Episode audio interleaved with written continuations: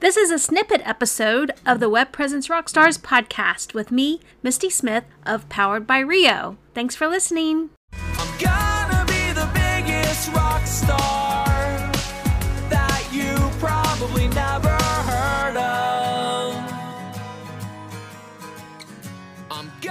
be the biggest rock star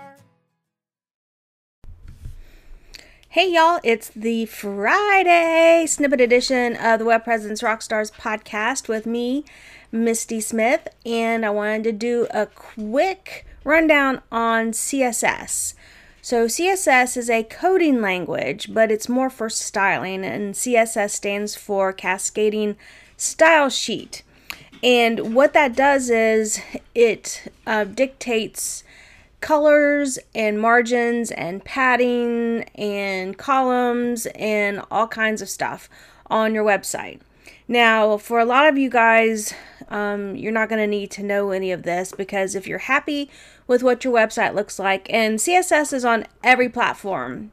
Um, if you're using WordPress, if you're using Squarespace, if you're using Weebly, if you're using Wix, if you're using Shopify, whatever you're using, there is CSS.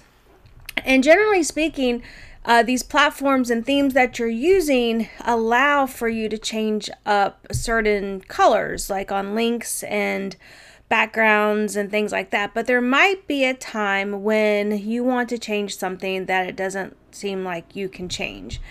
And every platform that I have seen has an area for additional CSS. And you want to use that area. So it's either called additional CSS or inject code or just CSS or whatever. And the reason you want to use that area only is because it is uh, it's more important. It's set to override um, the CSS that's that comes with your theme or your package. Okay, and so if you put the CSS there, then it overrides it and you have your colors and your margins and things like that that you like and that you want. Okay? So, again, this is just for styling purposes. So, the way things are laid out. Um, if you want something shifted to the left or to the right or text align or change your font or your font style or your font thickness, um, there's a whole language again for CSS. And um, if you don't know what you're doing, I would highly suggest that you get a website developer to help you change this. Um, because it could be disastrous and you could break your own site if you decide to go in and do your own thing. Nine times out of ten, if you put something in that additional CSS area that doesn't make sense, it's not code or properly worded properly, yeah, that's what I said. It's Friday. So anyway, and I'm just now starting my coffee. So all right. But anyway, what was I saying? If it's not coded properly, 9 times out of 10, it's not even going to affect your um, your website or show up at all. But sometimes if you put something weird on there and you hit OK, it'll break the site.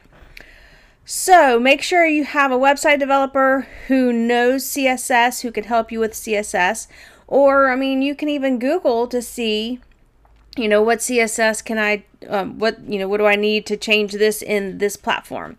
So, one thing to not do, this is to not do. Don't do it, people. Don't do it.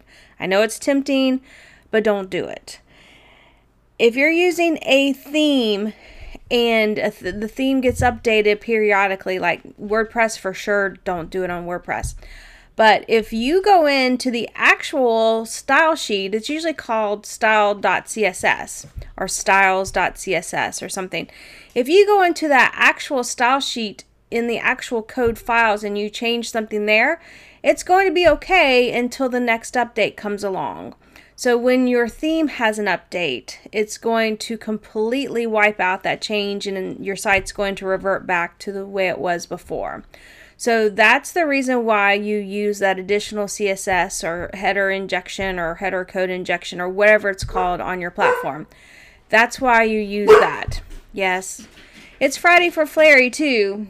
I don't know. She's barking at somebody walking by the door. But anyway, this is just a crazy Friday, y'all. All this stuff's happening and I'm trying to record this podcast and Oh Lord. Anyway, so yeah, um, don't overwrite your style sheets. Now, for some of you guys who know a little bit about coding, you know that some website themes and platforms were built on what is called the Bootstrap um, layout or platform. And Bootstrap is more of a grid system and it's it has the columns like it the premise the basic premise is that there's 12 columns uh, from you know right to left on the width of your website okay and anybody who's used like WP Bakery or Divi or Muffin or whatever on WordPress can see like if you're putting the columns together, you can see that it's based upon 12, right? So that's Bootstrap, which is different from your style.css or your style sheet. So sometimes if you wanted to change something in your Bootstrap, if you don't have the um, WP Bakery, which I do not even suggest using that or any kind of theme builder, I would suggest for sure to use the Gutenberg blocks. I've been playing around with the Kadence blocks on some test sites and stuff, and I think Kadence, if you use those blocks in WordPress, I think that's a good option too because it's nice and light. But like WP Bakery and all the Muffin Builder and the Divi Builder and the Avada and whatever all that is, it's super, super heavy and you know the rest of what I'm going to say about a heavy website um, that loads slowly. Yeah, okay, I don't have to say it, right? You guys already know we're on the same page, right?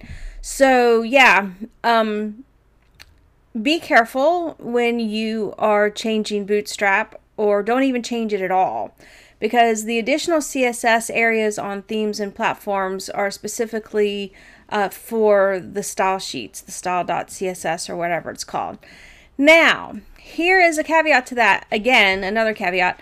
If you are building your own website from scratch in custom code, let's say you're using HTML and um, jQuery and some JavaScript and some CSS, and then you're using Bootstrap, then I mean you can go in and change which whatever you want because you have access to that, and hopefully you're hopefully you're using an HTML editor to do all that, right?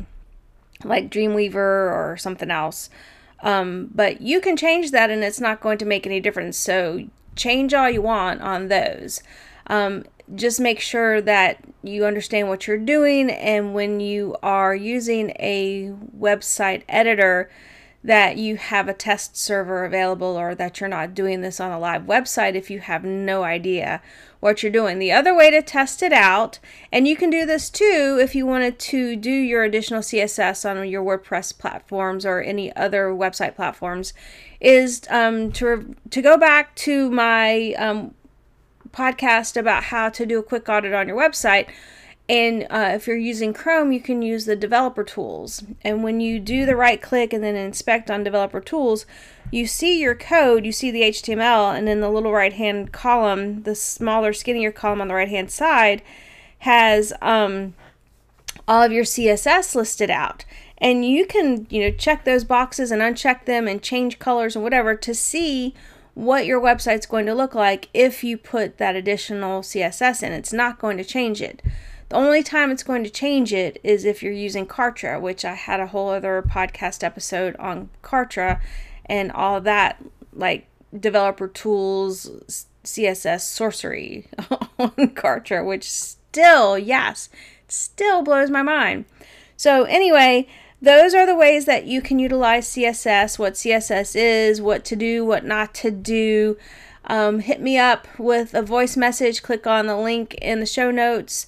I got. I hope you guys have a great weekend. Um, it's supposed to be really, really nice here. Nice weather. The temperatures are getting up. Woohoo! And thank you again for listening. You guys are so awesome. I really appreciate all of your support. And um, happy websiting.